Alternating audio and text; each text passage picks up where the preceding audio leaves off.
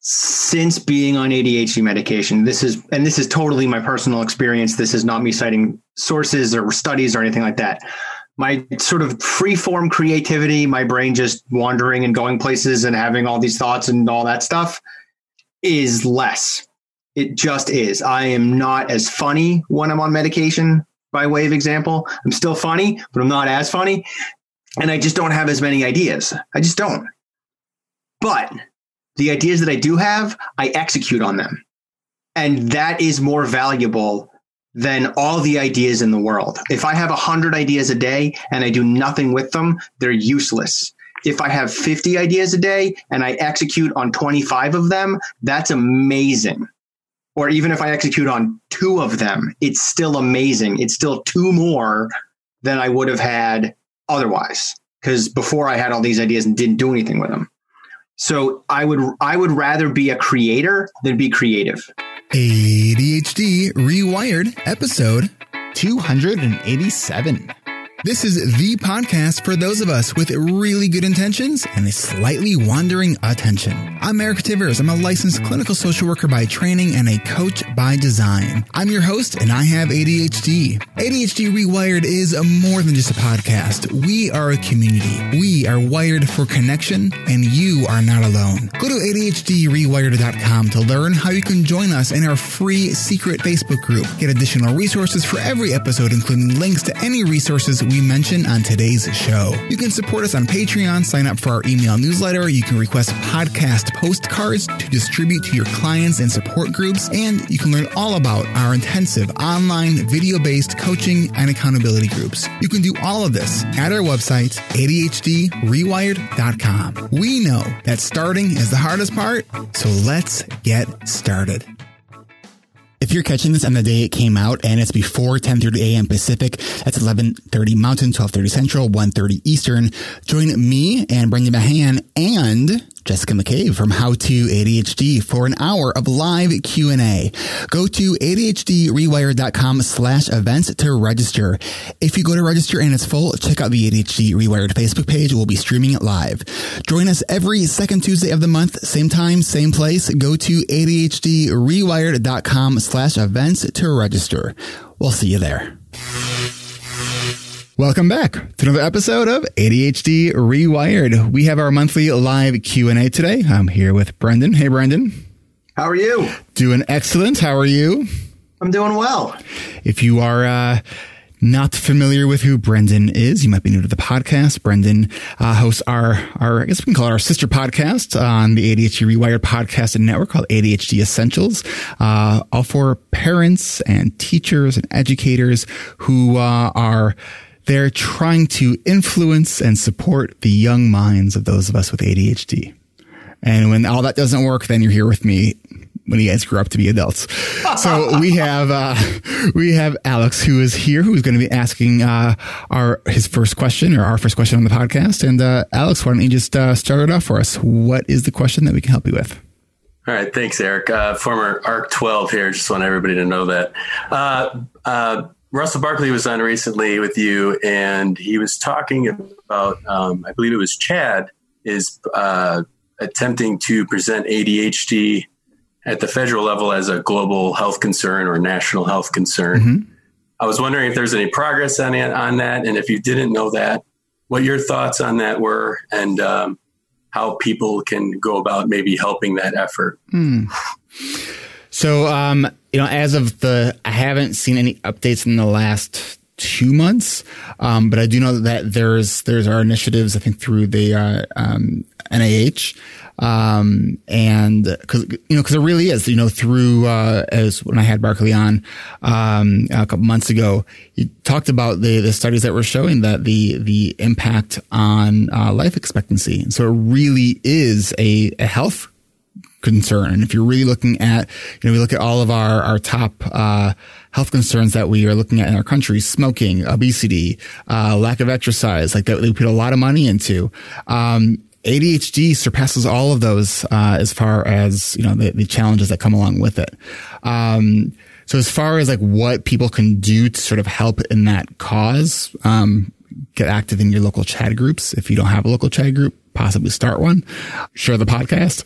Uh, contact your congressman, contact your reps. Yes, yes, yes. That's, that's that is loud and encouraged and encouraged. Yeah. Um, contact Bernie Sanders, um, who uh, has recently, I think, um, spoke in an uninformed way um, about um, kids being over medicated and around. Uh, and so I, I, think that he is someone who, uh, with shown, shown science based information will, uh, will change his, what, what he said about that.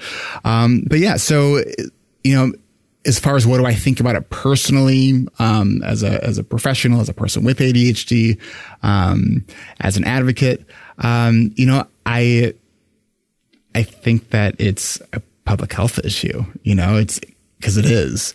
Um, you know, I think that that one of the big challenges is in in um, the education of doctors and and uh, psychologists and therapists because there are still um, I still hear from from uh, students who are in advanced training programs who are told by their professors that ADHD is BS. Like this still happens. Yeah. What? Right. And really? so when you think about the ripple effect that Ugh. that has, right? And it's, uh, yeah, I mean, if that, if you hear that and it, and it, you know, if it doesn't piss you off, maybe you tuned out for a minute, right? Cause no. it's, cause it, it oh. that should piss you off. Cause it pisses me off, right? Cause it's the ADHD is such a treatable disorder right? Like we don't have to be on the struggle bus for freaking ever, right? And how many people go years and years and years without uh, proper uh, a proper diagnosis and management of ADHD um, because their doctors just don't get it. You know, so there's um, it is a problem. It's a problem, and it's there's a multi pronged approach to it, and it's sort of a an all of the above approach of what do we need to do. Um, so whatever your circle of influence is, I would identify what what that is, and then focus on doing that one thing. Yeah, thank and, you. And even in the health concerns you mentioned as examples, right? Smoking, obesity, ADHD plays a role in those right. too, right? Like ADHD and addiction go hand in hand. So there's a health concern that is also informed and affected by ADHD. So too, obesity, right? Folks with ADHD are more likely to pick the less healthy option because the less healthy option has more dopamine in it most of the time. It's got sugar, it's got fat, it's got stuff that makes us feel good, um, but it's not the best choice. So, yeah, it's it's yeah, it's a public health concern, and it's contributing to other public health concerns. Yeah. And don't be afraid to contact your congressman, your state rep. Like start at the state rep level. You'd be surprised how responsive state reps are. I know I've contacted a couple of mine now and had immediate responses within a day or two. And up to and including going to their office in the in in Boston, the state capital. Yeah, I mean, right now they are on um, they're on summer recess, and uh, which means they're actually working locally. Right. Right. To get there, right? Search on Facebook, find your state reps, then follow them, friend them, whatever sort of mechanism on social media they have. On Facebook, you'll get a little badge that says that you're their constituent. Oh, and, okay. Yeah. And if you follow them on Facebook, they'll post things like when they're having office hours in town. It might be in their office in town. It might be at a coffee shop. That's it could be tip. in all kinds of random places. And then you can go and find them assuming that your schedule allows. But that's an option. Yeah. All right. Awesome. Well, thank you. Thank you, Eric and Brendan. Appreciate yeah. it. Awesome. All right, let's uh, let's go to our next uh, next question. Let me change you to an attendee here, and uh, let's go to Anjan. Let's go, Anjan. What is your question? And am I saying your name correct? Uh, yeah, my name my name is Anjan. Anjan. Um, okay, Ungen. I'll, I'll, probably forget that pronunciation in about four seconds, so I apologize, but I'm trying. So, I think some German guy was like, uh, Ungen like dungeon. So if you if you want, Brendan's like, I will remember that. Um, all right, so Ungen, what is your question? Um, I don't know. I've every phone I have, every laptop I have, I find that I just load it up with tabs um, even if it's like doing a research project and it and makes sense that it'll involve a lot of tabs, or if it's not, it's just like answering a couple emails or doing paying a couple bills. I just accumulate a bunch of tabs, and you know, day one it's ten, then twenty, and then by the end of it, on my phone, I literally have so many tabs. It doesn't say eighty-two tabs anymore. It literally just has a smiley face. Um, and so I was just trying to think about like why this is the case, and so I kind of wanted to ask you guys: Is this something that's consistent with ADHD? Do a lot of people struggle with this? Um, and if you kind of had any sense or knowledge of why that's the case, because maybe that knowledge could help. My working theory is it's probably a working memory thing. Um, if I was to go to each thing and then go back and go to the next, like I like I wouldn't remember why I went to this website or like where I am or where I'm doing the research. So if I open everything up as a tab, I can just kind of like hit it all off as a list. But of course, each thing then leads to eight more tabs, so it's like a Hydra. Um, so, and I was, I was thinking if you had any tools you would recommend, browser extensions, um, I don't know, Chrome something, something. Um, if you had that, that, type of stuff as well. Yeah. So, uh, um, uh, Cassie just put in the chat, uh, Toby. Um, I believe that you can use that to save, um, like you can save sessions and organize them based on certain projects. Um, I was, you know, just to, I was looking at real my, quick. Yeah. Real quick. Open up a tab for Toby. Toby. Okay, let's look. Because I was about to do that, and I was like, "Wait, that runs counter to what we're doing, but it's also a way to solve what we're doing." Ah, better, better than bookmarks. Oh, interesting. You know, because here's the thing with bookmarks. Bookmarks are in, are intentions. Bookmarks are, hey, I'm gonna, I intend on going back to to looking at this, right? I think bookmarks are useful for things that you access on a regular basis, right? Um, for everything else, like if you're going to create a bookmark thing of things you're going to go through later, then having a um, sort of part of your planning process, you could have a checklist that says, all right, review my bookmarks. Like when am, like when's later, right? Cause if you say, I'm going to look at this later, like later is not on my calendar. It's not on your calendar. Like Thursday at five o'clock is on my calendar, right? So if like, I want to look at this later, have to decide when, when later is. And also, I, cause I have this problem too. I completely have times and I've got way too many tabs open, especially on my phone because it's just trickier for me to navigate it. Navigating my phone is more of a pain in the neck than navigating my desktop. And so I periodically just go through and close stuff that doesn't matter anymore. And and I have to be kind of honest with myself, right? Like I have to be like, this tab has been open for three days and I haven't looked at it. So although looking at it now, I still feel that same drive of like, I should read that because the idea of reading that makes me feel smart or important or like a cool kid or whatever. I'm not going to read it because it's not a priority. If it was a priority, I would have read it by now. And I just closed that out and I let go of it. So I want to ask uh, for everyone who's uh, here on on Zoom just to put in the the chat how many tabs you have open. Uh, Robert put it he has 264 tabs uh, open. Um, I think I was just looking at my uh, uh, Safari, which is the browser I use on my phone.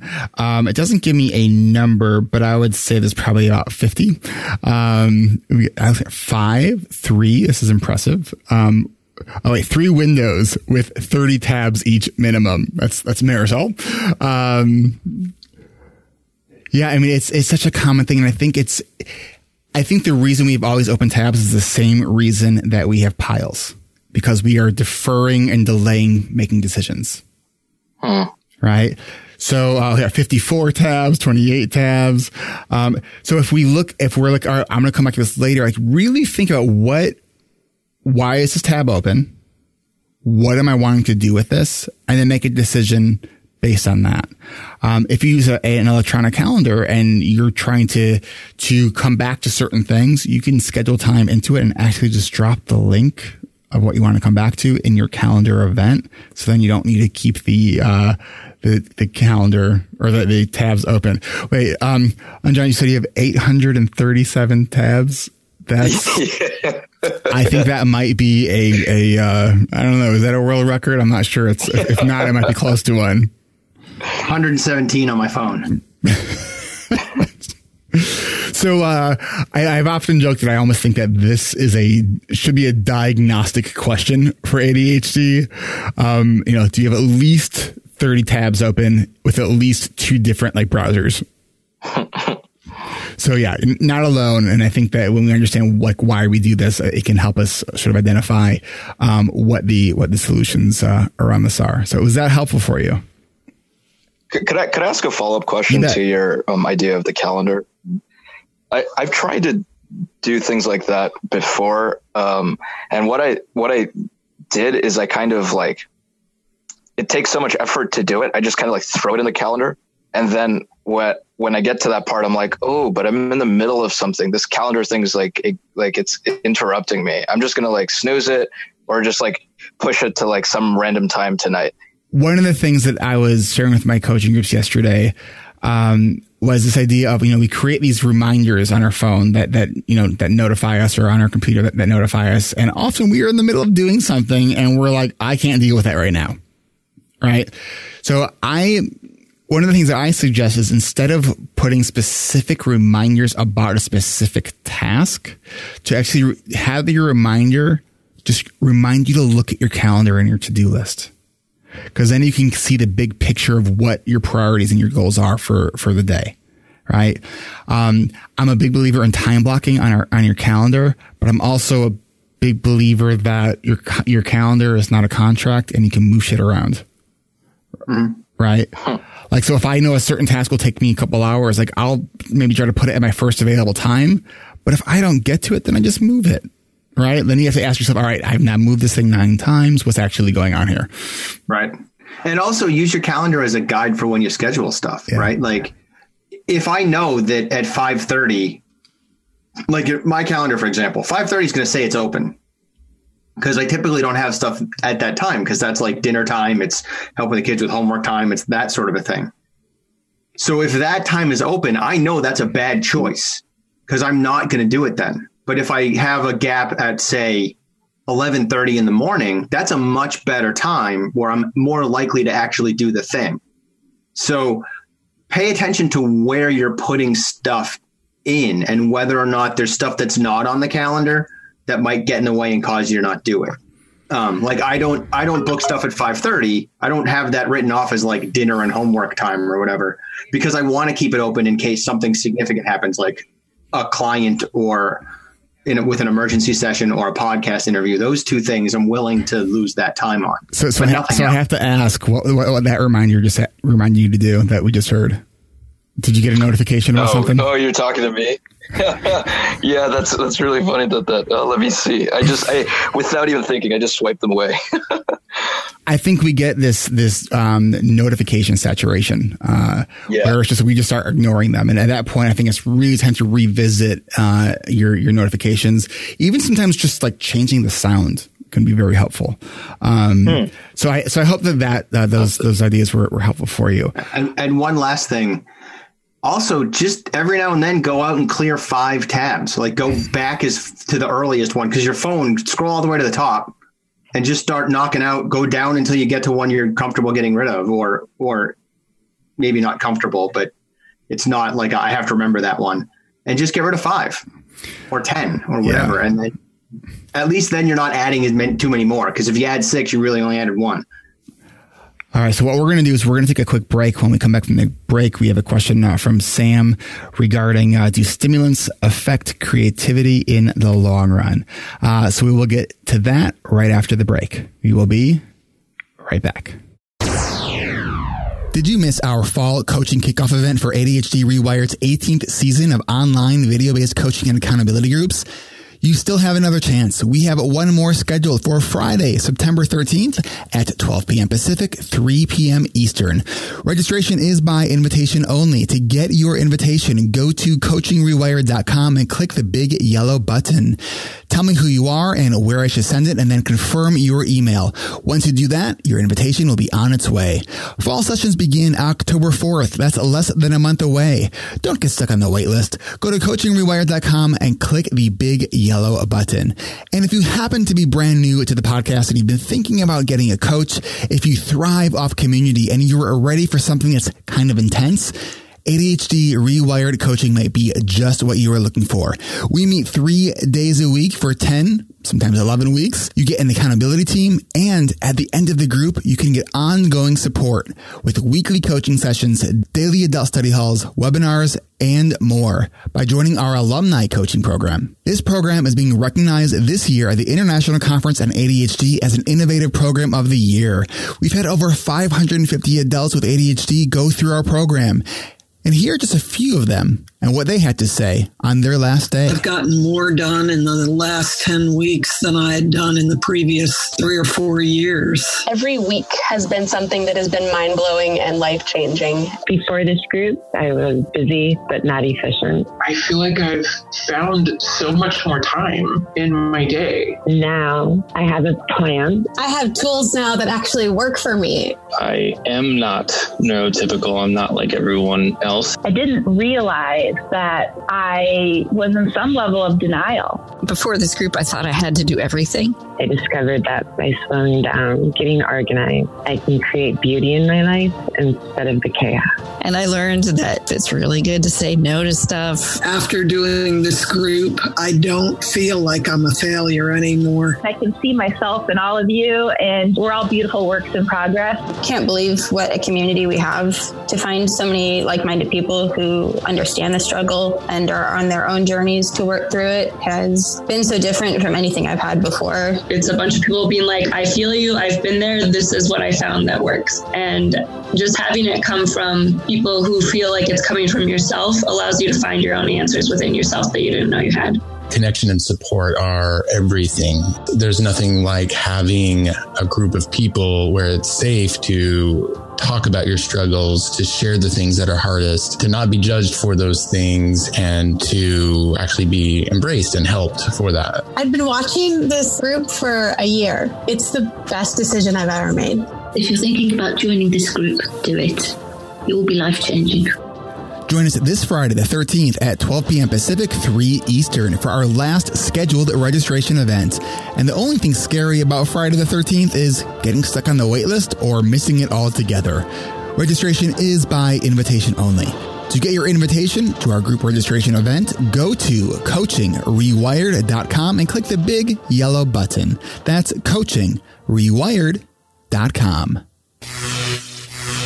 We are back. We have uh, Sam who has a question about stimulants and affecting creativity in the long run. Hi, Sam. Hello. How are you? Good, thanks. How are you guys? Doing good. So, uh, your question about creativity and stimulants. Uh, give us some, maybe some context to your question.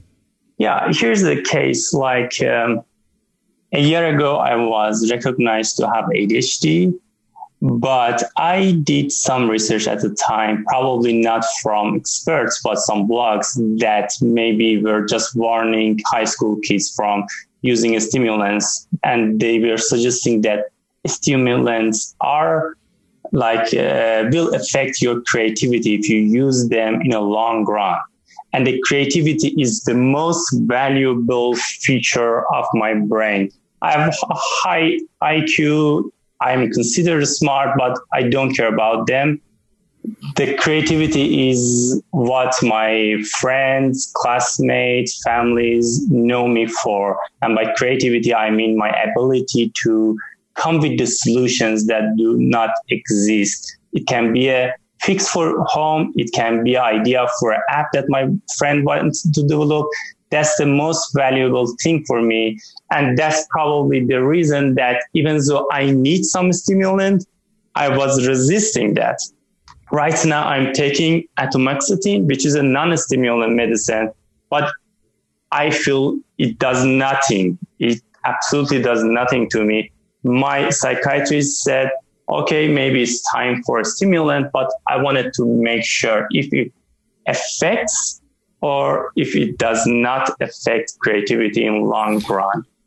So you have not tried a stimulant yet, is that correct? No, okay. I have not. Okay. So a uh, couple of things that I want to say about, you know, when, we, when you hear about a, um, an effect of a medication, understand that each individual is going to respond differently to medication. Yeah, absolutely. Right. So with, um, with stimulant medications, one of the great things about stimulant medications is that, you know, unlike an SSRI for treating depression, um, where it takes four to six weeks to, we may feel that, that and notice the difference. With stimulants, you know pretty quickly, right? Um, where, but so you, you have to sort of just be your own judge of that. Um, the you know there hasn't been a ton of real good research on this particular topic, and I know it's it's um, it's kind of a, I don't want to say a controversial topic, but it's there are people who have strong opinions on it, but I think that's all we really have. My here's sort of my uh, perspective on creativity and, and stimulants. I've been on stimulants for um, about 20 years now, right? I am a creative person. I am uh, a musician and, you know, at, there may have been a slight dip in what I refer to as the creative feeling that moved me into to doing something. But there's a difference between a creative feeling and being creative, right? People who are, who are riding the wave of the creative feeling, I think it's like the same people who like do something or don't do something when they feel like doing it right?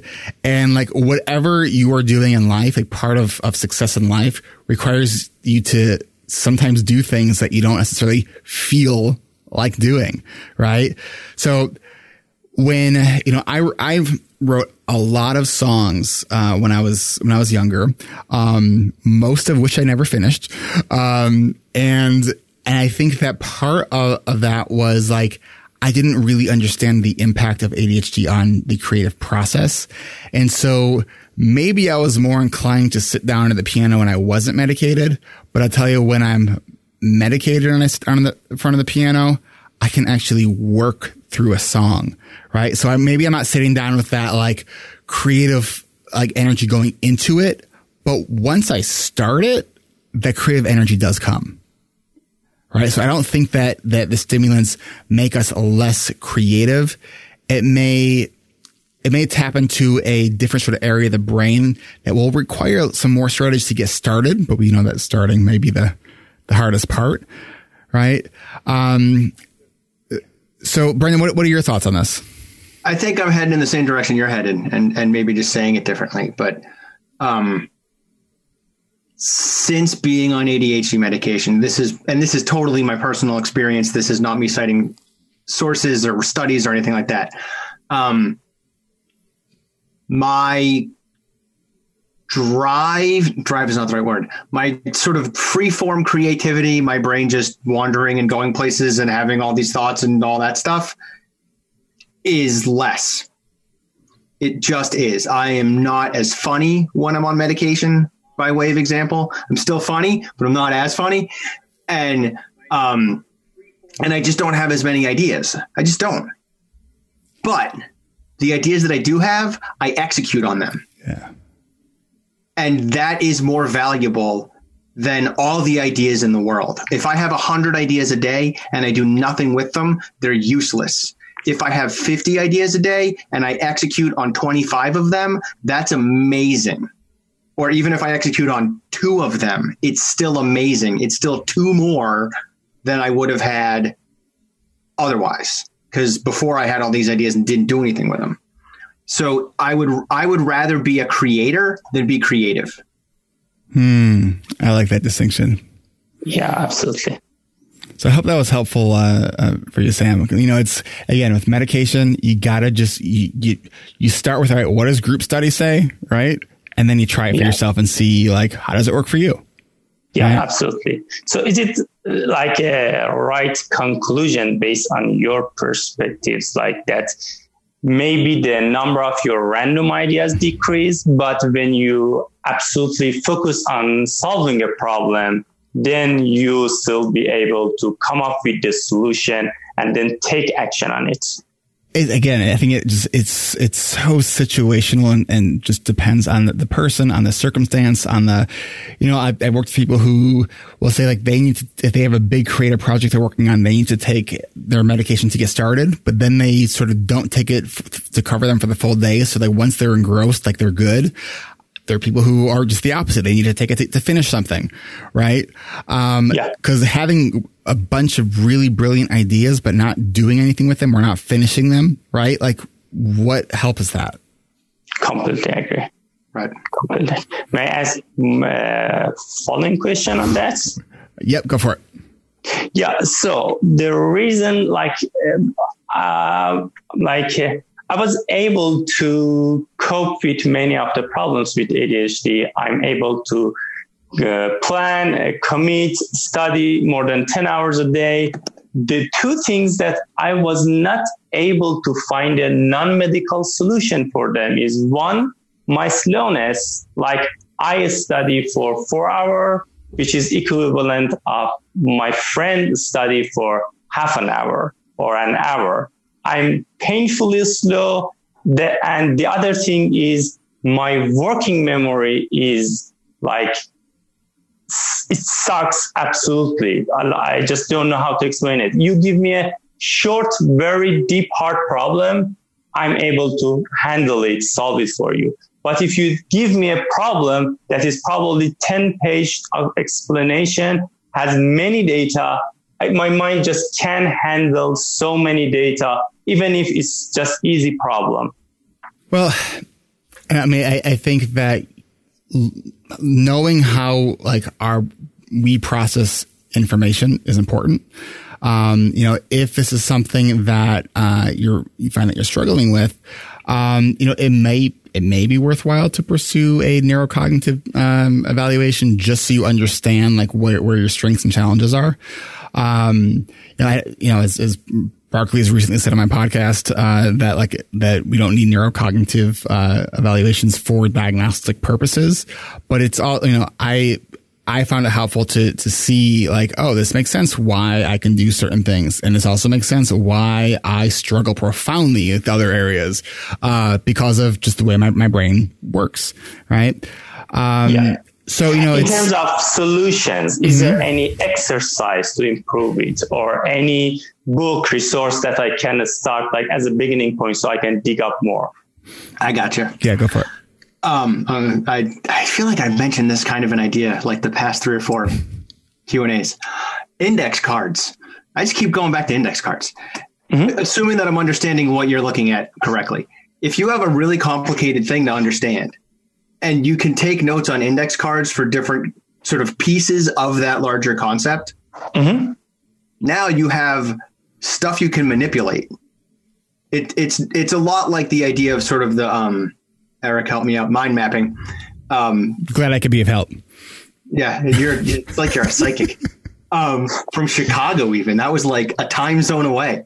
Um, but but it's like mind mapping, only it's tactile, you're actually mm-hmm. touching the index cards and moving them around. And I'm not saying stack them. I'm saying get a big empty floor or a big empty table and put these index cards down so you can look down at them and see them and start mm-hmm. moving things around and and those sorts of those sorts of strategies so you can figure out what connects to what and what goes where and how do I want to organize these ideas in my head and you don't have to remember the ideas because they're on the index cards but yes. as you play with them, they will get firmed up in your memory better. Maybe not perfectly, but better. Yeah. Yeah. Thanks. Thanks so much. Yeah, that makes sense. All right. Thank you so much for your questions. Let's uh let's find another question. Juliet's at the top. All right, Juliet. Uh Juliet's gonna go live. Hey Juliet. Hey, how you doing? Doing all right. How are you? Yeah, good. Good. All right. So what is your question? Um, it was really specific specific to um, last night. My son has ADHD as well, and he came home two days before with a project that he'd been given three weeks before the school holidays. Um, so he set it for about a month, and it was just to do a, like a picture of us. He had to make a, a flag for his class. Like it wasn't anything great, but it it's just an ongoing issue of um, I don't have time to chase him up for every little piece of homework. Um, and he's in a mainstream class at a, at a small Catholic school now. So it's 33 kids in a class and he gets some support. Mm-hmm. But I'm trying to balance out. He's probably too young for a diary to to write down his homework. But I'm no, like, not at all. How old, maybe- how old did you say he was? He's he- nine. He's just nine, so he's in the third grade. Yeah. no, he's not too young for. This is a skill that he can start developing now.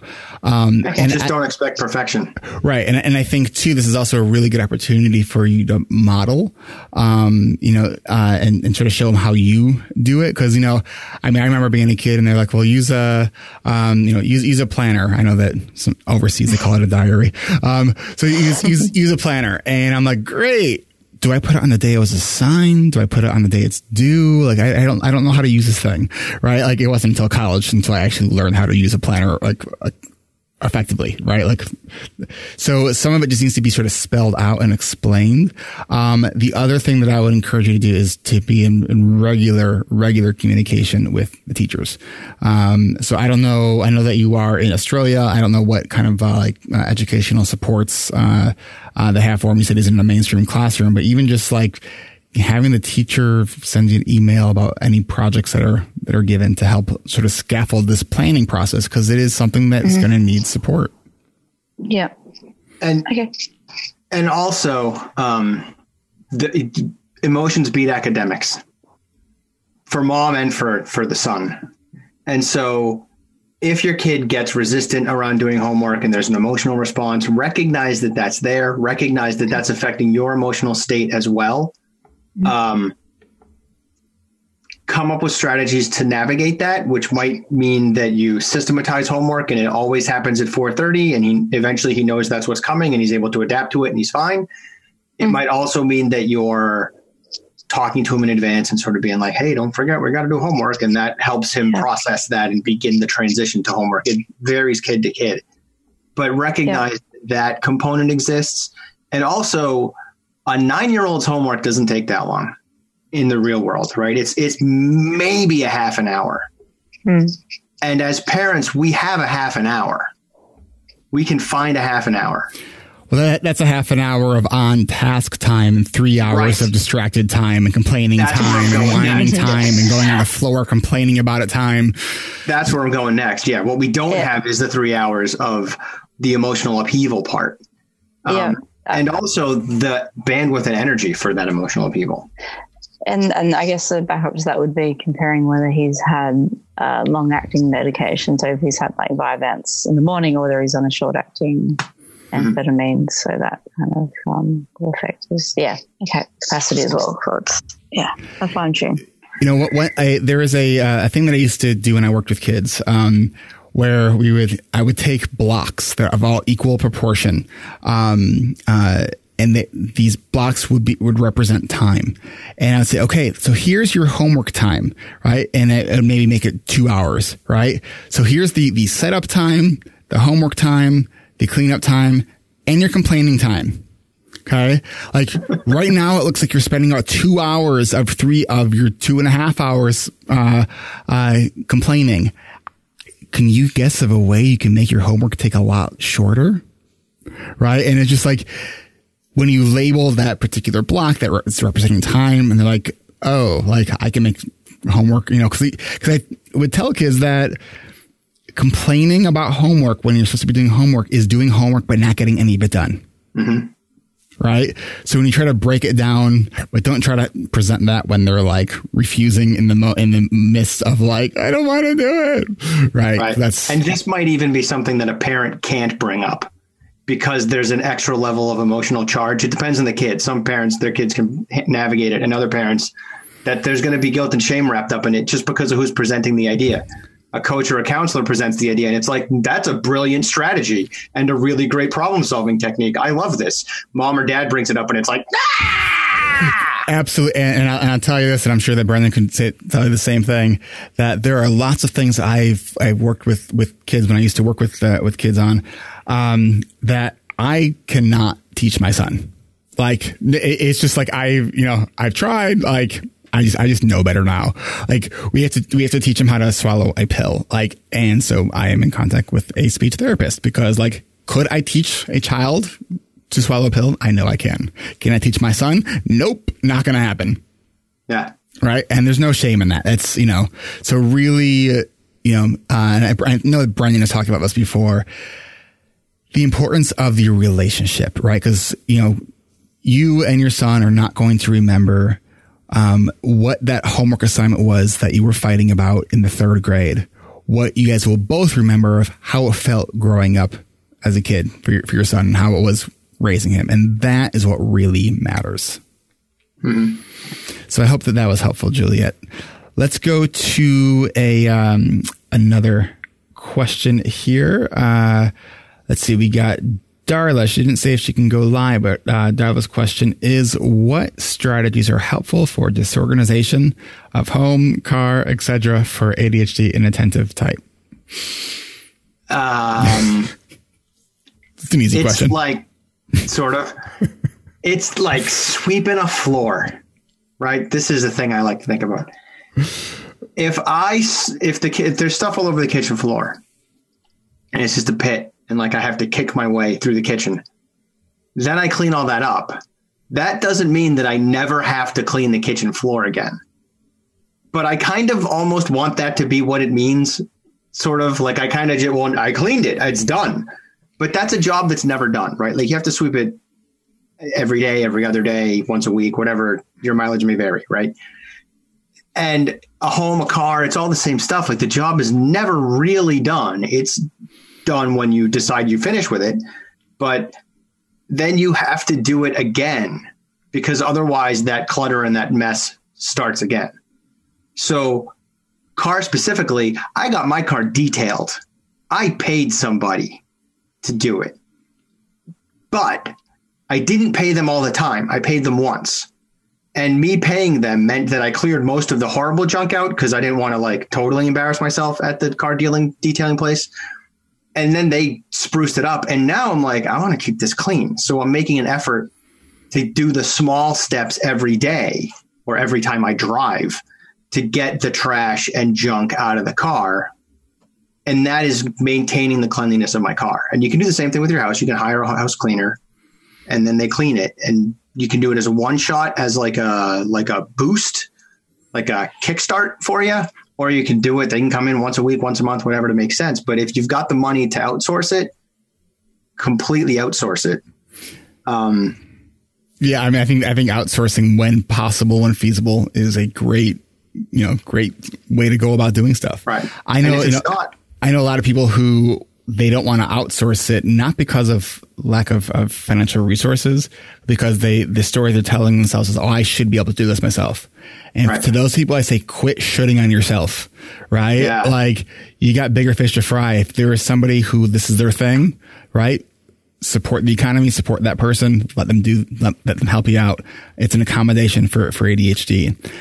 Um, you know, with organization and, uh, we, if we are going to wait until we feel like cleaning, I know that we get that, that, you know, that feeling every once in a blue moon. Um, right. But if we do it that way, like we're going to constantly have messes all around us. Right. So we have to acknowledge that, that we can't let, um, how we feel about organizing be the, the, the spark that actually helps us take action. Right. It's one of these, what I refer to as an important task. It's boring, but it's important. Right. And so if, you watch people, um, these, these, uh, neurotypical people, um, who have, uh, you know, seem to not have messes, it's because they have identified that all the stuff that they do in their life has three parts. They set it up, they do it, and then they clean it up. And that third part, is part of the task. And for a lot of us, myself included, I sometimes don't make time for that third part, right? And, hold on because that implies you make time for the first part and i am genuinely amazed and impressed. Because i don't even do that. I just want to do it. I don't like that's why i find out when i'm making pancakes that i have to go buy eggs midway through. So you should make a, uh, a checklist then on, uh, you know, how many times you have to do that. You know, so seriously, I mean, and it's looking at when p- people talk about getting organized, like here's one, here's a framework that I sort of think of. Getting organized is a helpful um, sort of framework if you are the manager of a museum and you are setting stuff up and then it just stays there and you just look at it and you don't touch it. Right. But since we don't, our lives aren't museums, right? We are interacting with everything and you know opening every cabinet and like using every every dish and we're like wait how did this mess just happen right even though it was just you that created it we have to look at it as a process and really look at, at what are the things in your process that you can do. I know one of the things that I try to do is when I put something down and I'm like, I'll come back to this later. I, I refer to that as one of my red flag thoughts. And so when I, when I notice I'll come back to that later, I will stop in my tracks and I will go and I'll put that thing away 50% of the time. And when I, when I, when I do that, right, I'm like, well, that was super easy, right? And when I don't, and then it's like when you have one thing on the counter, one thing things leads to four things, and you're like, wait, I thought I had a counter here. Where the hell is everything? right? And so it's a lot of it is about developing habits. Like, you know, I, I don't know if you've seen, seen the uh, Marie Kondo uh, Netflix thing. Like, I don't know uh, that like wouldn't it be wonderful if organizing like that brought you that much joy? Like, I don't get it. Like I, you know, I get the idea of does it bring you joy, keep it or not, but it's a process and it's not just a skill to develop. It's a, it's thoughts that you have to, to, re- it's a thinking pattern that you have to, to really create and form and mold. And, uh, cause it's not just about the skills. It's so much of this is how do you get to do your, do the stuff that you just don't like doing? And it's, you know, that's what adulting is a lot of the time. You know, it's how do, how do you do the stuff you don't like doing? And I find that I'm more successful with particularly the tidying up part of life when I'm doing something that allows my brain to fidget while my hands do the work, which is often listening to music, or maybe there's a podcast that you dig or two about ADHD. I don't know. And have that on while you're tidying up and it can even become a thing that you schedule. Like I listen to ADHD Rewired, I listen to ADHD Essentials every Tuesday and Thursday at 5:30, and while I listen to those podcasts, I also happen to sweep the kitchen or fold laundry or clear the countertops or whatever the case may be. Yes, I think it's it's also like, you know, and when messes go unchecked for a while, that can be so overwhelming where it's like you don't even know where to start. And you'll do the, the, the, the ADD shuffle where it's just like you're just kind of pacing in a room and you're like, you have an item, you're like, what do I do with this? And you're walking around the room for a while with this item, not sure what to do. So then you like, you'll put it down somewhere else to pick up another item and kind of rinse and repeat. And it like, if you were to be able to observe yourself doing this, be like, what is going on with this person? Uh, they need help. And you can take somebody else with ADHD and it's not their stuff and they can help you because it's not their stuff, right? So having an accountability buddy where you can kind of uh, get support and just tell someone, I don't know where to start, and they can look at it because they have no emotional attachment to any of your stuff, and they could see what what needs to happen, right? I can easily help somebody organize their space. I am not the most organized person in my space, right? It's so it's our stuff is different. It just it sits differently. Um, one strategy that I find to be helpful when if you have a big space uh, or just a room that has a lot of stuff in it, take a picture of it. Your brain's going to process that information differently than it will when you're actually seeing it in 3D. Then you could take uh, your, your the picture and bring it into an app that you can draw on, create some lines on it, create a, a say a nine square grid, and write a number in each of those those squares. And so what you then do, all right, so today I'm going to tackle square one and square two, and I'm not going to touch anything else. So you're just referencing that square, and it helps really break down the the size of the, of the task.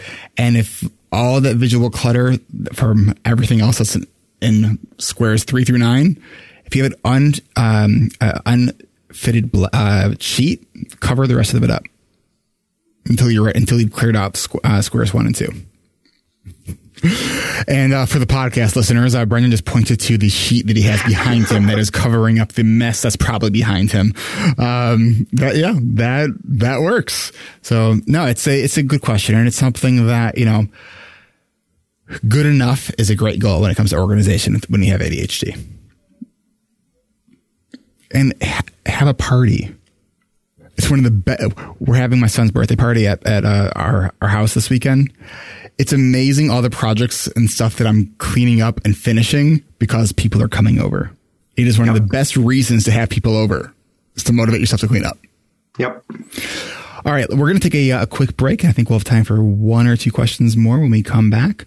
So we will be right back.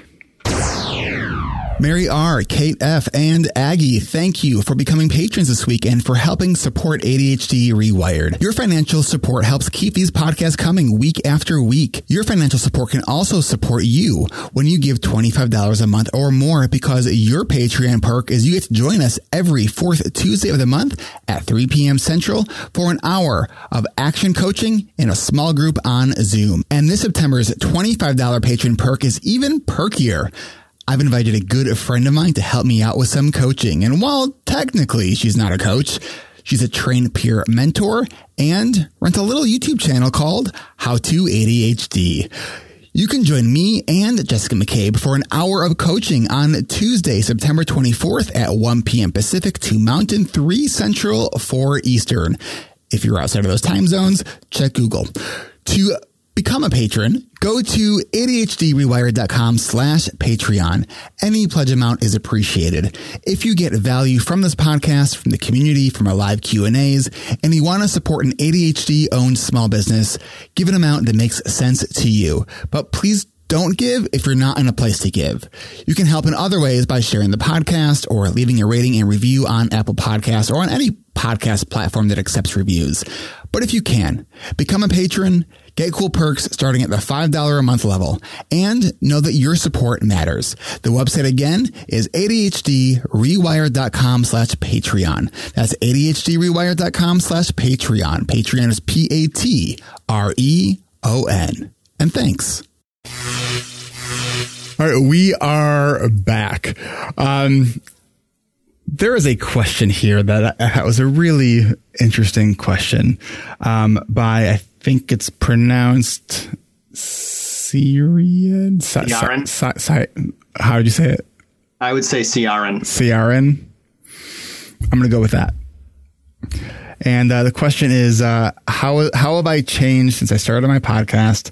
And any advice for someone who, with really good intentions, to try and make one of their own? So this is someone who wants to, uh, I'm guessing, start a podcast. So how have I changed since I've started my podcast. I think that I have really rumbled with and confronted a lot of my perfectionism since I started the podcast. Um, I have allowed myself to be very experimental um, and allow things to to sort of unfold as they will um, versus I mean, because I used to spend a, a, ungodly amount of time editing. Um, I no longer do that myself. I have a, a, a team of, of, editors that that edit the podcast. Um, You're more confident. Yeah. You yeah you when you started the podcast, you were very like it was amateurish, understandably, like it's yeah. supposed to be. Right? Yeah, that's that's and, how that's how I know I started on time because whenever I listen to an early episode, I'm like, oh god. yeah, yeah. And since then, you've grown as a podcast host, as a podcast er like at sort of the whole shebang like the marketing side of it the getting guests and all that stuff in there too um you've grown a community that is not purely you changing, but it, it's there, right? Like you've had to become a steward yeah. in some ways that you previously weren't. So that's in there too. You know, it, it's really it's a it's a question of how have I changed and grown over the last five years, which is a really great question to to ask. Um, you know, I think and this is something I talk to my coaching groups about is that we have these areas that we need to, to, that we want to improve on, right? And we, we practice these areas when we get better at these areas and we may develop mastery around these areas, which then allows us to take on more stuff. And then we become into learner mode again. And we're like, Oh my gosh, I'm out of my element. Like, I don't know what I'm doing here. And then you start learning strategies and skills and practicing around that. And then you develop mastery around that and then you continue to like, oh, what else can I do? And mm-hmm. so I think where where I'm at now is I'm really trying to, to grow an organization, right? Versus just starting it as a, a podcast that I really had no grandmaster plan for how, what this is all going to be like, right? I didn't know when I started it that like, oh, I'm going to close my clinical practice and focus completely on having online coaching groups, right? Like that But wasn't, that only happened because of the podcast. You weren't doing that before the podcast. Right. That's right. That's right. And the podcast is the only reason that you're able to have the coaching groups. It's the only reason I'm able to have the coaching groups is because the podcast reaches enough people to be able to collect enough people to have a group and more than one group and repeat. Brendan, what about you? I want to, I want to throw that question to you. Um, uh, this is like a preview of my 100th episode because Cameron Gott wants to interview me about this experience Oh, nice. for my 100th episode, um, which is not, it's 15 episodes away. So I have to probably have to email him. Um, his idea too. Um, so a, the, a, a few different ways, right? One, I'm more connected to the ADHD community than I was previously. Right before the podcast, I wouldn't say Cameron Gott wants to interview me for my podcast and da da da da. Right, like because I wouldn't have a relationship with him. Um, so it's helped me create and foster some relationships that I otherwise would not have created and fostered. Um, it has allowed me to launch the coaching groups. It's connected me to you in a way that I probably would not have otherwise been connected. I wouldn't have ADHD Essentials wouldn't be my only thing if I didn't have the podcast. Um, it's got me stretching and setting goals that I wouldn't. I don't know if I would have set them or not. I guess like, or I wouldn't have had a reason to. I suppose. So things like getting Dav Pilkey on the podcast, right? And right, and a, few other people I'm working. This is like early days. It's going to take a while before I get these other names that I'm about to drop. But other people I'm hoping to get on the podcast include and are not limited to LeVar Burton. Um, I'd love to get him on. I'm, so I'm trying to Twitter relationship that. Who?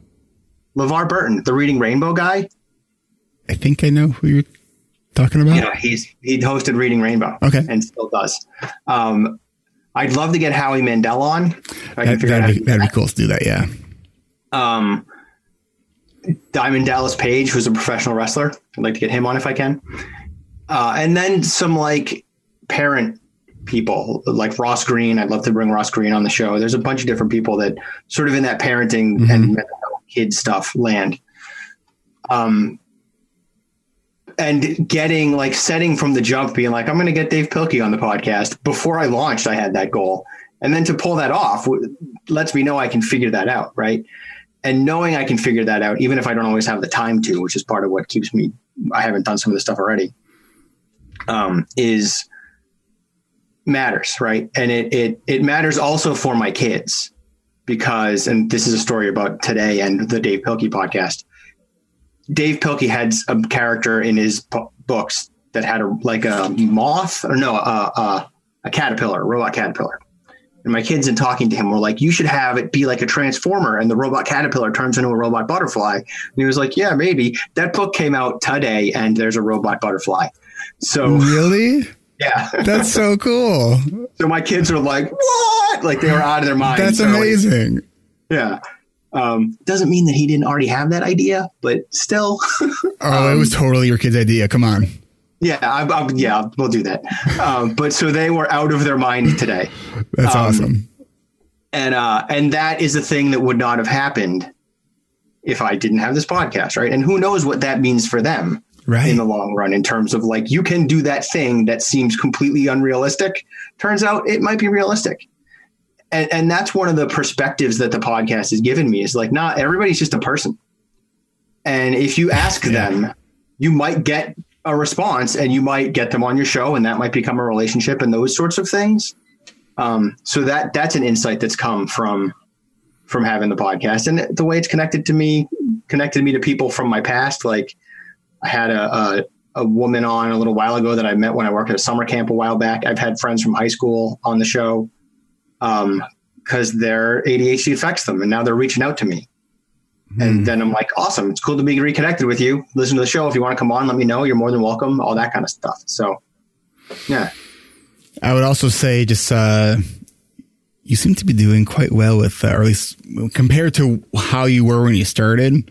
Well, or like marketing, what's that? Um, I got an email from you yesterday that had like some cool stuff in it.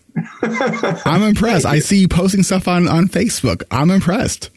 I'm trying. And uh, I'm, I'm seeing in the uh, I'm, seeing, I'm seeing in the chat that people are telling me that the time timer has now gone to zero. So I'm going to. Uh, I think that is our cue to uh, thank you for for the question. That was a, that was a um, thank you for indulging us in that question because that was a very uh, I've I you know I think more so lately I've been having that holy shit I've done 280 some episodes like to, we recently hit 2 million downloads. I mean it's it's it's gratifying, it's humbling, it's um it's exciting.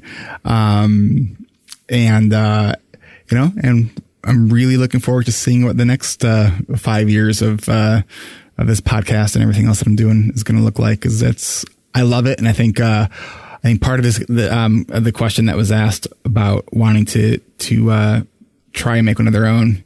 You gotta love the, the, the format. You gotta love the uh, what you're doing because it's a lot of work, and uh, you know, you, I don't think it's possible to be as consistent um, with something like this if you don't absolutely love it. So, yeah. All right. Well, thank you. We do this uh, every second Tuesday of the month. So, uh, if you're listening to this on the podcast, you're like, man, one of these days I should go and, and join one of those. You could do that right now by going to ADHDrewired.com slash events to sign up for our next one. And um, if you're here live and you loved being a part of this, please consider becoming a patron at patreon.com slash ADHD rewired. That's all we got for today. Until next time, Brendan, thank you as always. Thank you. And I need to get you back on the show before I hit 100 episodes. Word, let's make it happen. Cool. All right. Thanks so much. This is Eric Tivers. Thank you for listening and congratulations for making it to the end. ADHD Rewired is more than just a podcast. We are a community focused on learning, growing, and connection. The website is ADHDrewired.com. You can find summaries and additional resources for each episode. You can apply to our free and secret Facebook community. You can learn more about ADHD Rewired's intensive online video based coaching and accountability groups and sign up for my email newsletter to get exclusive content you won't get anywhere else. It's all at ADHDrewired.com. While you're there, click the Patreon button. If you're a regular listener and you're still listening to my voice, consider making a monthly contribution by becoming a patron through our Patreon page. If you are able to financially support my work, it would mean a lot. This show is free to listeners, but it is not free to produce. And patrons get really cool perks. You can follow me on Twitter at Eric Tivers. You can like our Facebook page at facebook.com slash ADHD Rewired. If you're a coach, therapist, or related professional, connect with me on LinkedIn at linkedin.com slash Eric Tivers. You can also subscribe to ADHD Rewired on YouTube. And you can subscribe to ADHD Rewired on YouTube and see select interviews and some other videos I've posted. Podcasts change lives. You can make a difference in someone's life by spreading the word about this podcast. Mention it in your online communities on Facebook, Twitter, Reddit, or wherever you hang out online. And be sure to share it with your friends and your family and your clients, as well as your coaches, therapists, and doctors. And if you're a coach, therapist, doctor, or ADHD support group leader, and you would like a pack of podcast postcards to hand out, you can request those at my website, ADHDrewired.com. And if you're a member of CHADD or any other ADHD support group, please be sure to tell them about this podcast. You can even show them how to download it on their phone. You know, you might be the person that turns somebody on to a podcast for the very first time. And if you really love this episode, please consider hitting share on your podcast player. I'm only one person, and I count on you to help me spread the message. One of the biggest things that you can do to support this podcast and to help other people discover it is to leave an honest rating and review on Apple Podcasts, uh, Stitcher, or any other podcast app that accepts ratings and reviews. And don't forget to hit subscribe on this podcast on your podcast app so new episodes are automatically pushed to your favorite podcast app. Looking for more ways to listen and learn? Get a free audiobook and a 30-day free trial at audibletrial.com slash ADHD rewired. Not sure where to start? In no particular order. Check out Atomic Habits by James Clear, The Body Keeps Score by Bessel van der Kolk, 10% Happier, and Meditation for Fidgety Skeptics. These are both by Dan Harris. Change Your Questions and Change Your Life by Marilee G. Adams. The One Thing by Gary Keller and Jay Papasan. Procrastinate on Purpose by Rory Vaden. The Four Tendencies by Gretchen Rubin. Do you have trouble asking for help? Listen to The Art of Asking by Amanda Palmer. It's one of the best produced audiobooks I've ever heard. If you're looking for something a little bit more, say, magical, I unexpectedly fell in love with the Harry Potter series. And I don't usually listen to those kinds of books, and I loved it. And of course, if you haven't yet boarded the Brene Brown bus yet, check out Brene Brown's books, starting with The Gifts of Imperfection, Daring Greatly, Rising Strong, The Power of Vulnerability, and if you're an entrepreneur or leader in any capacity, check out her 2018 book, Dare to Lead. And Brene still is my most wanted guest, so if you know Brene, and you would be so kind to make that connection for me, I would be really, really grateful. You know who else I would like to have on the show? You. Click the podcast tab at ADHDrewired.com and then click the Be a Guest button at the top of that page and schedule a 15 minute pre interview. This is Eric Tivers reminding you to keep learning, keep growing, and keep connecting. Self care is not selfish, and no matter what gets done or doesn't get done, at the end of the day, you are still enough. And no matter how hard it feels, we can do hard things. Thanks for listening. I'll catch you next week.